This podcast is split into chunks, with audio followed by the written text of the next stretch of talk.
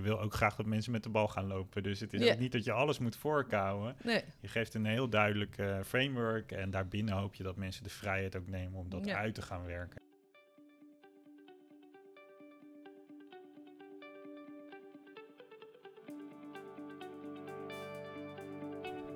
Welkom bij deze PVKO-podcast. Ik ben Jan Pierik. En ik ben Dorien van der Heijden.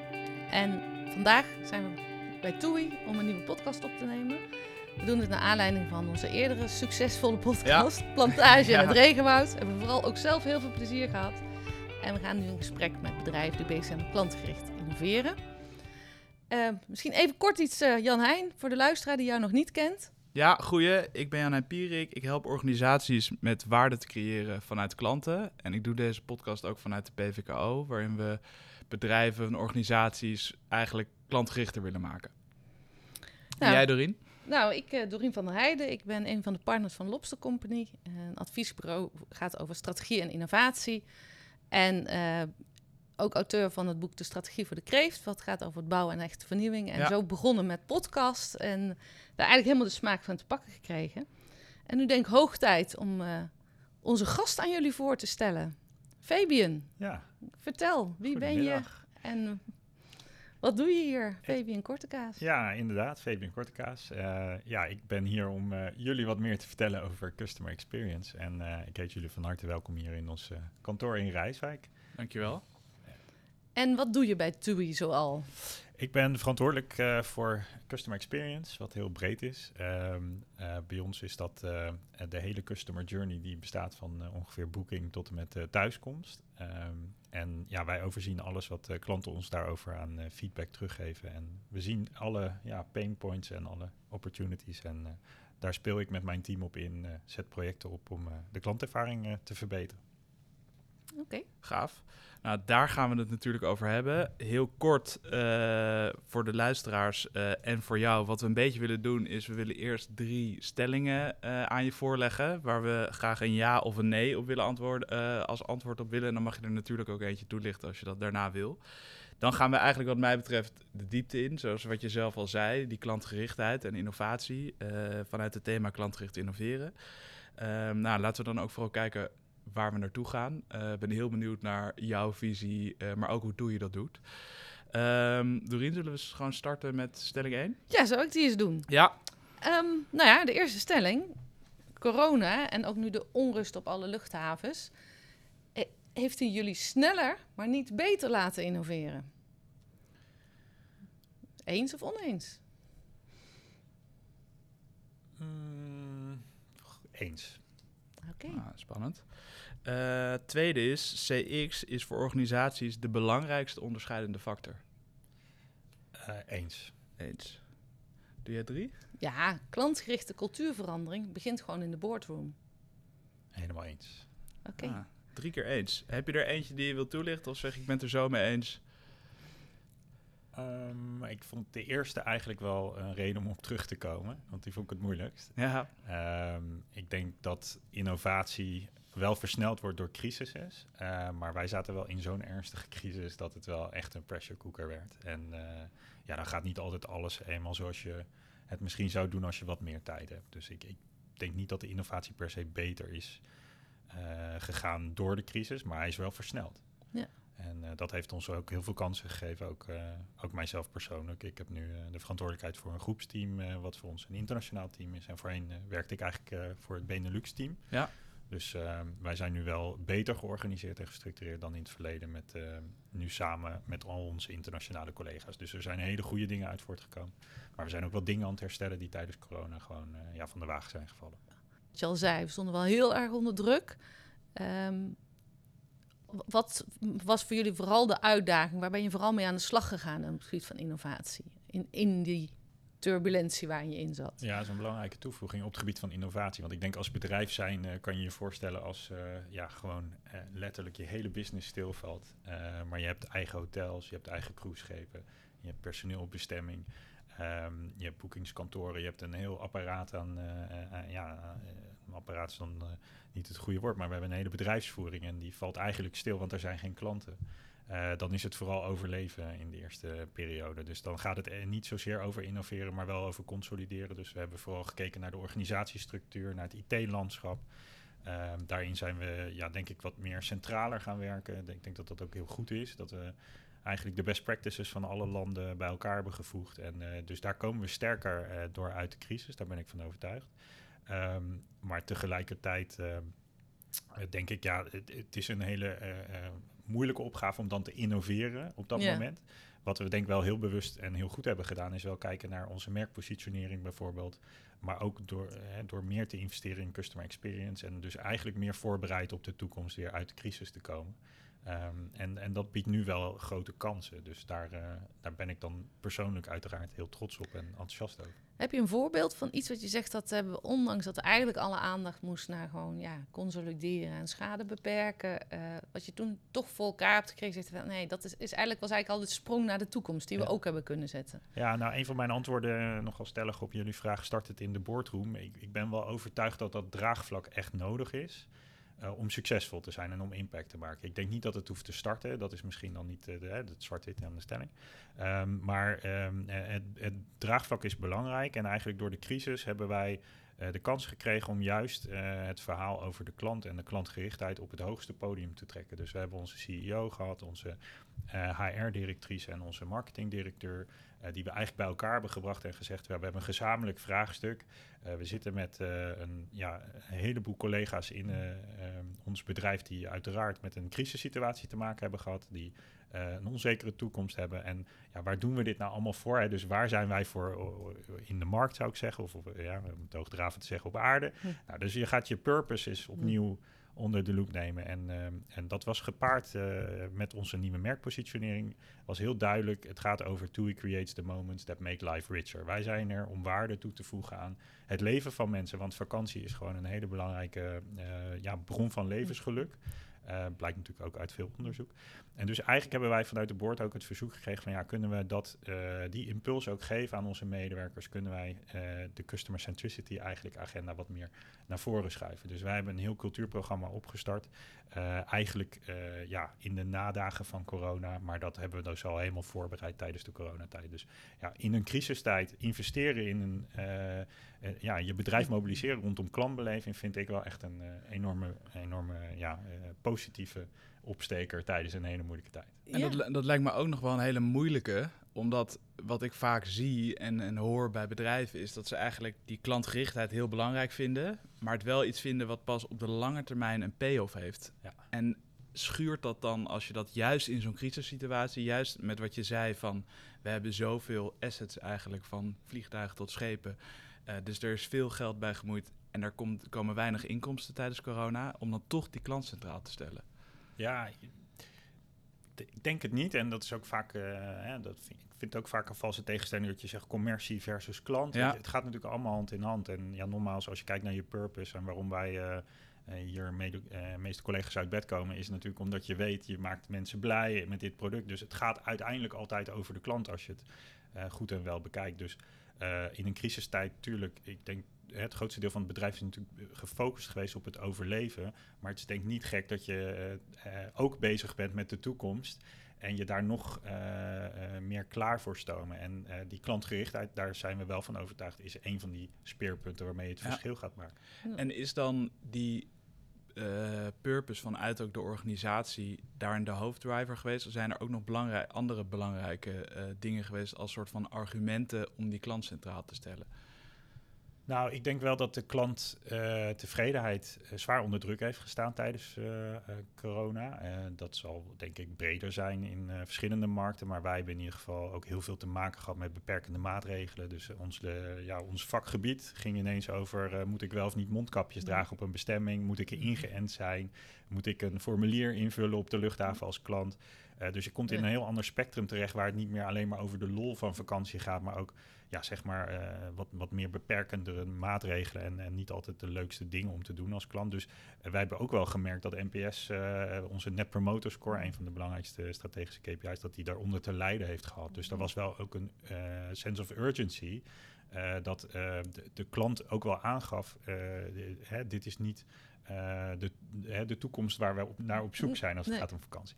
En, daarnaast hebben we ook wel door de corona een hele eh, snelle stap naar digitalisering gezet. En daarom toch ook weer het antwoord op die eerste stelling. Hè? Dus, dus onder druk eh, kies je ook voor bepaalde routes. Hè? En hebben we bijvoorbeeld versneld eh, de app doorontwikkeld. Een hele slimme zet. Eh, maar we hebben ook gezien dat juist tijdens corona die menselijke aanwezigheid, Mm. bijvoorbeeld op de bestemmingen, super belangrijk is. En dat ja, hebben we nog wel eens wat discussie intern over. Van is dat een oud model of is de nieuwe klant daar ook naar op zoek? Nou, wij, wij zagen heel duidelijk dat dat misschien wat te snel ging, die eh, digitalisering. Dus we zijn een beetje van digital first naar eh, de combination van eh, human en digital gegaan. En Ja. dat, dat is wel, denk ik, een leer. Kan je ons eens meenemen, want dat lijkt me best wel een eh, eh, fundamentele verandering ook. Ja. Hoe zet je daar een eerste stap in? Ja, het is echt een strategische koerswijziging. En eh, dat, zijn, eh, ja, dat zijn gesprekken, vooral op eh, ook boordniveau, om eh, ja, aan te tonen wat eh, vanuit klantfeedback en met name ook vanuit eh, data vliegen wij heel veel aan. Eh, wat eigenlijk de signalen zijn die we, die we, die we zien. En ehm, waardoor de service score op bestemming onder druk komt. En, en wat daar aan de grondslag ligt. Nou, eh, je kan je voorstellen, nu hebben we hetzelfde probleem rondom eh, de airports. Met eh, nou ja, alle Ja. complexiteit op Schiphol. Maar dat is ook in Manchester en dat is ook in Duitsland geweest. En zo hebben we het internationaal continu vraagstukken die drukken op eh, de klanttevredenheid. En, en dan springen wij daar vanuit CX op in. En ehm, eh, wij vliegen het vaak aan als een combinatie tussen tactische en meer strategische ehm, eh, journey-analyse. Ja, En soms moet je gewoon heel tactisch eh, besluiten. We gaan nu meer check-in desks Mhm. openzetten op de lucht. Precies. Eh, ja, dus dan gaat het niet meer over strategie, maar, maar als het om dit soort eh, modelveranderingen gaan, en, en je- dan is het wel echt een koerswijziging. Dat gaat niet overnight, maar dat, daar moet je eh, ja, met Ja. elkaar goed hè, de, de voor's en tegens. Ja, en ik hoor je eigenlijk heel erg zeggen van... eh, we hebben versneld gedigitaliseerd, maar we hebben ook geleerd dat digitaal alleen ook niet eh, het antwoord kan zijn om echt die klanten, eh, Nee. ja, eigenlijk Nee. fans van ons te maken, te Ja. houden. Ja. Ehm, maar dat vraagt natuurlijk ook heel veel eh, aan de mensen die dan de, het, echte contact hebben. Precies. En dat dat in lijn is ook met de digitale ervaring, dat, dat die menselijke contact ook echt wat toevoegt. Ja. Kun je daar wat meer over vertellen? Hoe je die, eigenlijk die interactie eh, voor elkaar krijgt en hoe je daaraan werkt? Ja. Ja, over die interactie. In, ieder geval die menselijke component, of, of eigenlijk gewoon het, eh, het, potentieel van al onze medewerkers, dat is juist waar, het, waar we het verschil maken. En dat merk je ook eh, altijd als je klantfeedback onder de loep neemt. Het gaat altijd over de medewerker die het verschil heeft gemaakt. Dus dat was natuurlijk ook een hele dankbare eh, reden om naar de, eh, een cultuurprogramma te gaan kijken. Van hoe kunnen we nou iedereen rondom hetzelfde doel mobiliseren. Maar wat vragen we dan ook van mensen? Dus hoe gaan Ja. we dat meer aligneren over alle landen heen? Want we waren redelijk een lappendeken van eh, verschillende tour operators vroeger. We zijn naar één merk gegaan, maar we hadden nog niet een eenduidige aanpak in de customer journey. Nou, dus dat, dat hebben we wel ehm, eigenlijk in het cultuurprogramma opgepakt. En, en toen zijn we aan de gang gegaan van, nou oké, wat zijn dan onze guiding principles, zoals we dat noemen. Dus eh, eigenlijk de gidsende principes, ehm, een beetje op de eh, theorie van Joe Pine gebaseerd. Ja. Het bouwt zich op in waarde en het start met, eh, wij hebben het al genoemd, intern eh, heet ons programma Makers of Happy. Eh, want onze payoff naar de klant toe is live happy. Dus we hebben eigenlijk gezegd, en dat was best een moeilijke boodschap in de crisistijd. Hè, de- je kan je voorstellen, mensen komen totaal niet in een happy mood uit een situatie waar ze tijdelijke werkloosheid eh, hebben gezeten. Of waar eh, ja, er geen mensen vlogen, et cetera. Dus het, het was een hele spannende tijd om zo'n boodschap te lanceren. Maar eh, ja, de, de duidelijke boodschap was wel, ja, onze klanten, daarvan willen we hè, dat ze live happy. Dus ja, jullie zijn de makers of happy, ongeacht de, wat daar achter ons ligt. We moeten naar de toekomst kijken en we gaan het verschil maken op de klant. mooi. Dus we hebben dat eigenlijk zo aan elkaar gekoppeld. En daar zitten dan wat basis eh, ja, guiding principles aan vast, eh, waarbij we iedereen gelijk proberen te instrueren. En krijg je dan ook, eh, want als je bent een maker of happy, happy is geen uniform iets, hè? Happy is ook persoonlijk. Ja, dat vraagt dus ook dat die medewerker ook een soort ja, maatwerk moet kunnen bieden of kunnen ja, Ja. reageren op de situatie. klopt. En een soort autonomiteit heeft, maar wel passend binnen wat, wat ja, Ja. binnen, binnen de, de merk toei. Ja, klopt. Hoe ga je daarmee om? Ja, dat, dat is ook mooi. We hebben eigenlijk wel geprobeerd ook boter bij de vis. Dus ook wel uh, kijken naar wat hebben mensen dan nodig om zo'n klantervaring ja. uh, te leveren. En dan kom je er ook vaak achter dat het heel erg gaat over empowerment. Dus autonomie geven aan de mensen in, uh, in bijvoorbeeld de vliegtuigen om dingen meteen on the spot op te lossen. Wij noemen ja. dat dan solve on the spot. Uh, dat geldt zowel op de bestemming als uh, in de contactcenters, als uh, wat ik zei in onze vliegtuigen bijvoorbeeld. En daar kan je ook tooling voor geven, maar het, vaak start het ook met het aligneren van processen en duidelijke richtlijnen geven van ja, dit mandaat heb je. Neem die vrijheid, wees ook coulant naar de klant toe als er wat plaatsvindt. Uh, want dat voorkomt eigenlijk klachten achteraf. Dus we, ons mantra is wel, we proberen zoveel mogelijk dingen in het moment op te lossen. En ja, ik weet, helaas gaat niet altijd alles goed. En we hebben nog steeds uh, uiteraard ook mensen die na een vakantie ontevreden terugkomen. Maar uh, ja, ons doel is echt om iedereen zo aangenaam mogelijk verblijf te geven. En als er wat gebeurt in die customer journey, het zo snel mogelijk ook op te lossen. En wat hebben jullie dan in diezelfde periode gedaan? Want wat je ook zei, het is een lastige boodschap naar je medewerkers toe die zelf in onzekerheid zitten, misschien helemaal niet zo happy zijn. Um, ook naar, die, naar je medewerkers toe, of de mensen die voor jullie werken, uh, om, om hen ook niet alleen die autonomie en die ruimte te geven, maar ook misschien ja, in, aan een eigen happiness uh, bij te dragen. Want ja. ik kan me voorstellen, als je zelf slecht in je vel zit, is het best lastig om ja. een maker of happy te zijn. Ja, nou ja, goed, dan komen we ook wel echt in het HR-domein, uh, waarvan ik ook eerder moet zeggen, dan, dat zijn niet mijn credits, maar we hebben natuurlijk wel heel veel geïnvesteerd in uh, tijdens de crisis de communicatielijnen open te houden. Dus er zijn heel veel, en dan kijk ik even specifiek bijvoorbeeld naar Nederland, bijna om de twee weken hebben we een town hall en worden we bijgepraat door de directie en uh, ja, ik weet, uh, onze directeur uh, Arjan hier in Nederland, die staat het liefst voor de troepen. En, en hier, ik heb jullie net in het pand laten zien waar hij dat graag doet. De Cup of Tui die we elke maand hebben. was altijd met heel veel mensen. Ja, dat moest in één keer allemaal online. Maar zo probeer je toch mensen aan boord te houden. Te informeren over waar we staan met het bedrijf. Dus wel heel erg het gevoel geven, we zijn echt betrokken bij jullie en met jullie bezig. en we doen dit samen. En dat is ook wel heel sterk gevoeld. dus je ziet dat nu ook weer tijdens crisistijden. Dan is wel de kracht van TUI dat iedereen zich, uh, ja, hoe zeg je dat, groepeert en uh, eigenlijk de, de troepen worden opgetrommeld en iedereen staat nu op de luchthavens uh, klanten te helpen, omdat we weten hoe moeilijk het daar gaat. Dat is ja. wel echt de bedrijfscultuur. Dus, zijn die rituelen daar dus ook heel belangrijk in? Om dat zo te houden en eigenlijk te versterken? Ja, ja, ik denk dat die er altijd al waren. Ja. En misschien wat wij met name gedaan hebben, is ze benoemen. En, Ja. en wat meer concreet uh, in, in gedrag vertalen. Uh, maar het is wel gewoon de basis die wij als bedrijf altijd hebben. En uh, wij hebben een, een drietal kernwaarden: trusted, unique en inspiring. Per toeval natuurlijk een T, een U en een I. dus dat hebben we altijd gehad. En dat trusted, dat is wel echt de basis. En, en daar, daar staan wij wel uh, graag onbekend als bedrijf. En dat voelen we ook allemaal van. We hebben die verantwoordelijkheid, die nemen we ook met elkaar. En wat wij meer gedaan hebben met die guiding principles is meer de ja, uitleg gegeven van hè, wat betekent dat nou voor jou in de retail of Ja. voor jou op het contactcenter. En waar ik ook wel benieuwd naar ben, helemaal nu je dat trusted nog een keer noemde, of noemt. Je, je zei net van we, hè, we zijn uh, bezig geweest om eigenlijk alle medewerkers uh, de tools te geven of de mogelijkheden te geven om uh, iets voor die klant te doen. En ik kan ook begrijpen dat dat is best een cultuuromslag, maar dat dat ook best wel spanning geeft binnen de organisatie, waar dat vroeger niet zo was. Dat die medewerkers eigenlijk veel meer vrijheid krijgen. Ondanks dat je bijna altijd ziet dat ze daar juist goed mee omgaan en dat Ja. klanten daar blij mee zijn. En wat jij zei, dat het achteraf eigenlijk altijd nou, bijna een no-brainer is. Ja. Maar was dat moeilijk? Hebben jullie daar weerstand mee gekregen? En hoe Nog ben je daarmee altijd. Ja, ik ben daar wel eerlijk in. Uh, wij willen nog sneller en uh, Ja. nog meer. En uh, je ziet gewoon als je jarenlang, eh, of, of zeker tijdens een crisis ook eh, ja, heel erg op de kosten hebt moeten letten. En dat is niet gezegd dat we dat nu niet moeten, want dat moeten we nog steeds. Maar je bent wat ruimhartiger nu en je geeft een duidelijke instructie dat dat mandaat er is. Dan nog hebben mensen de reflex om terug te vallen in oude gewoontes. En uh, dan helpt het natuurlijk uh, wel dat we trainingen eromheen doen en managers uh, mobiliseren eromheen.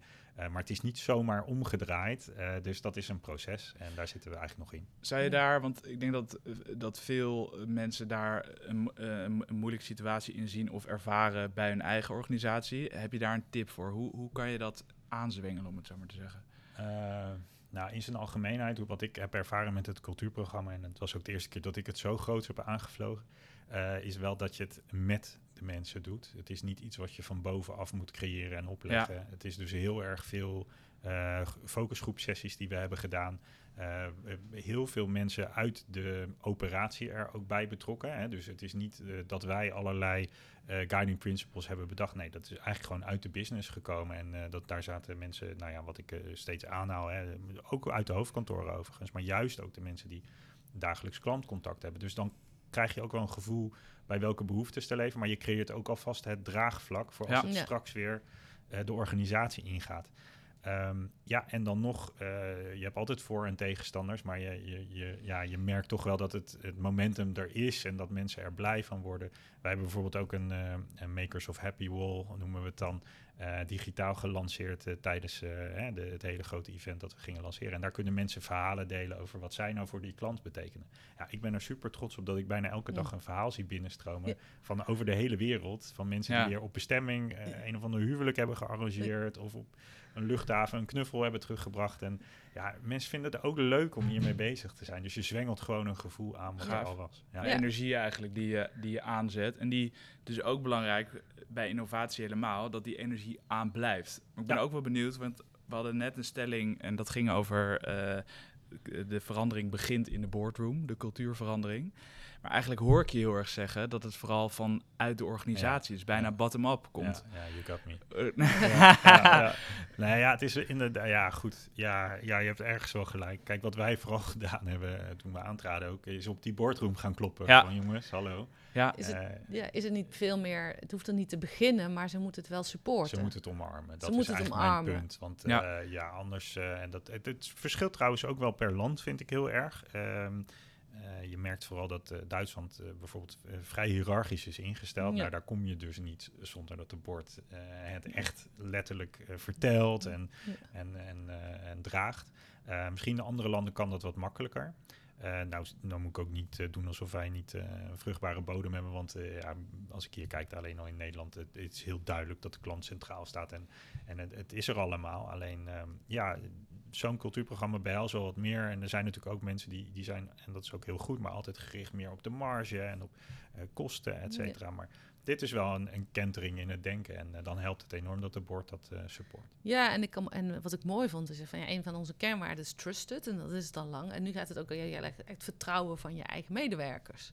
Ja. En dat is toch ook wel weer anders. En soms ook wel weer een beetje spannend. Ja. Je, Ja. je, geeft ook als management of als leidinggevende en als board geef je ook iets ja, weg wat je nog niet helemaal precies weet hoe dat uitpakt. Klopt. En dat was eigenlijk ook het idee. En dan, dat eh, hoor ik ook eh, vaak mijn directeur zeggen. Je wil ook graag dat mensen met de bal gaan lopen. Dus het is ook niet dat je alles moet voorkouwen. Nee, Je geeft een heel duidelijk eh, framework. En daarbinnen hoop je dat mensen de vrijheid ook nemen om dat uit te gaan werken. En het te omarmen. En ik, ja, we zien dat in verschillende onderdelen nu echt wortel schieten. Dat is wel heel tof. Dan heb Ja. je het ook niet meer volledig in de hand. Maar dat is juist goed.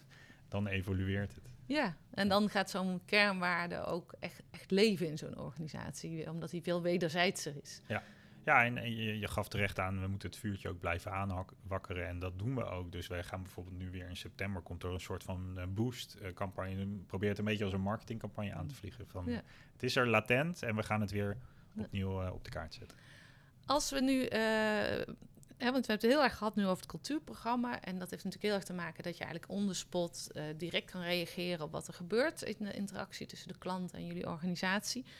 Dus hebben jullie ook andere innovaties gedaan waar ik als klant misschien iets van kan merken, die niet eh, eigenlijk dat maatwerk behelzen, maar merk ik als ik nu bij TUI, met TUI op vakantie ga of een reis wil boeken of uitzoeken, merk, zijn er dingen veranderd of zijn het vooral achter de schermen innovaties? Waar Eh, zijn jullie? nee, nou, niet een alleen achter de schermen.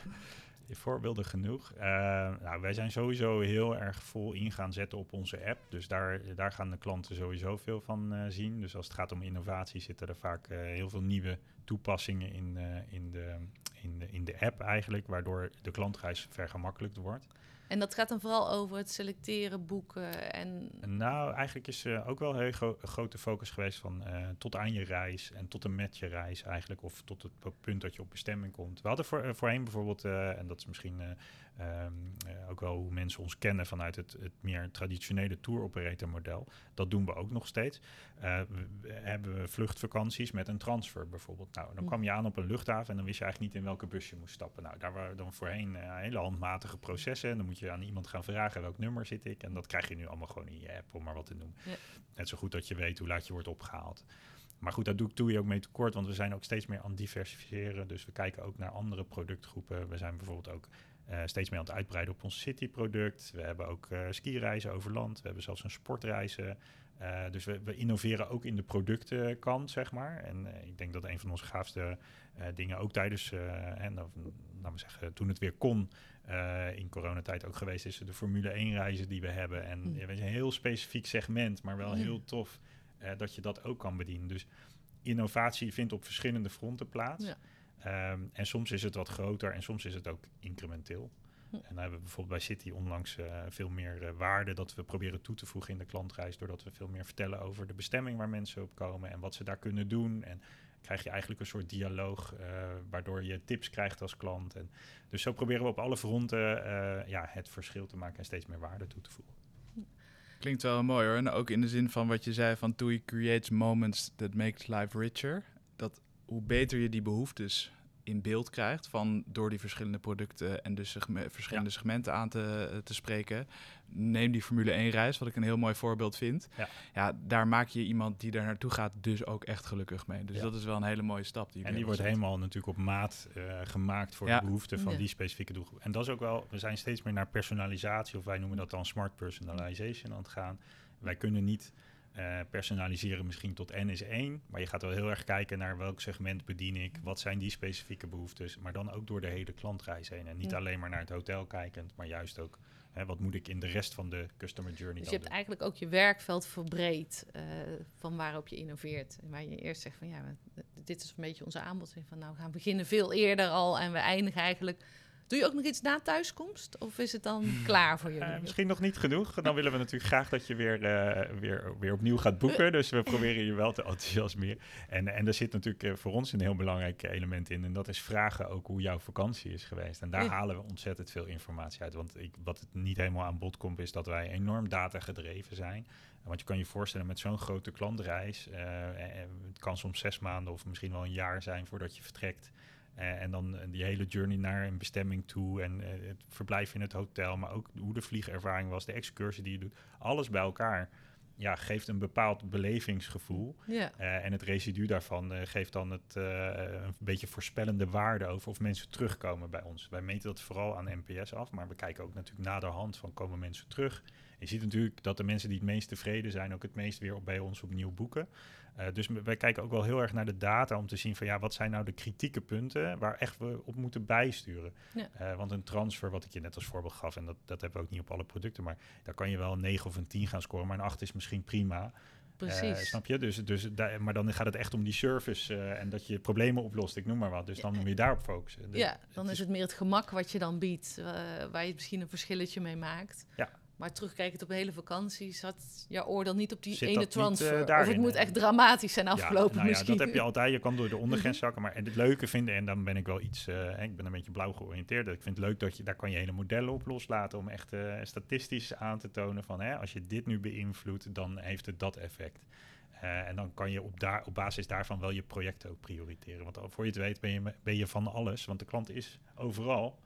Uh, dus je moet je wel uh, focussen als team. Ik wil zeggen, dit klinkt bijna als een onderwerp voor een volgende podcast over cultuur plus data en eigenlijk die uh, soort ja, waarden die, ze aan elkaar kunnen toevoegen. En ook hoe je ermee dus inderdaad terug naar die stelling in de boardroom aan de ene kant beweging krijgt, maar ook het bedrijf en de organisatie alle medewerkers aanzet. Ja.